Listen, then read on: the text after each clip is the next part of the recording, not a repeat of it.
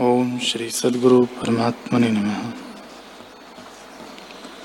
ईश्वर बोले, हे मुनीश्वर, जब सबका अभाव होता है, तब अनादि अनंत, अनाभास सत्ता मात्र शेष रहता है। जो इंद्रियों का विषय नहीं, उसे निष्किंचन कहते हैं।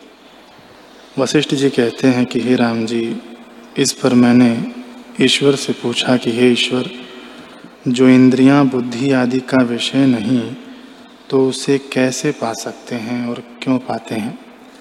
ईश्वर बोले, हे मुनीश्वर, जो मुमुक्षु हैं और जिनको वेद के आश्रय संयुक्त सात्विक वृत्ति प्राप्त हुई है, उनको सात्विक रूप जो गुह्य शास्त्र नाम की विद्या प्राप्त होती है, उससे अविद्या नष्ट हो जाती है। और आत्म तत्व का प्रकाश होता है।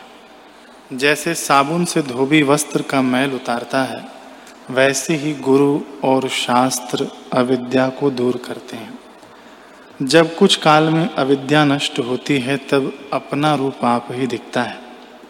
हे मुनीश्वर, जब शास्त्रों का विचार मिलकर प्राप्त होता है, तब स्वरूप की प्राप्ति होती है। द्वैत भ्रम मिट जाता है और सर्वत्र आत्मा ही झलकता है। और जब विचार द्वारा आत्म तत्व का निश्चय हुआ कि सर्वत्र सब कुछ आत्मा ही है, उससे कुछ भिन्न नहीं, तब अविद्या जाती रहती है।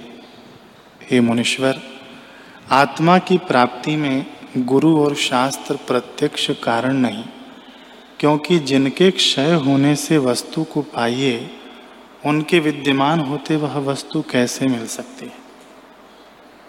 ज्ञान कारण है, परंतु उसके कारण भी हैं, क्योंकि गुरु और शास्त्र के क्रम से ज्ञान की सिद्धि होती है, और गुरु और शास्त्र के बिना बोध की सिद्धि नहीं होती।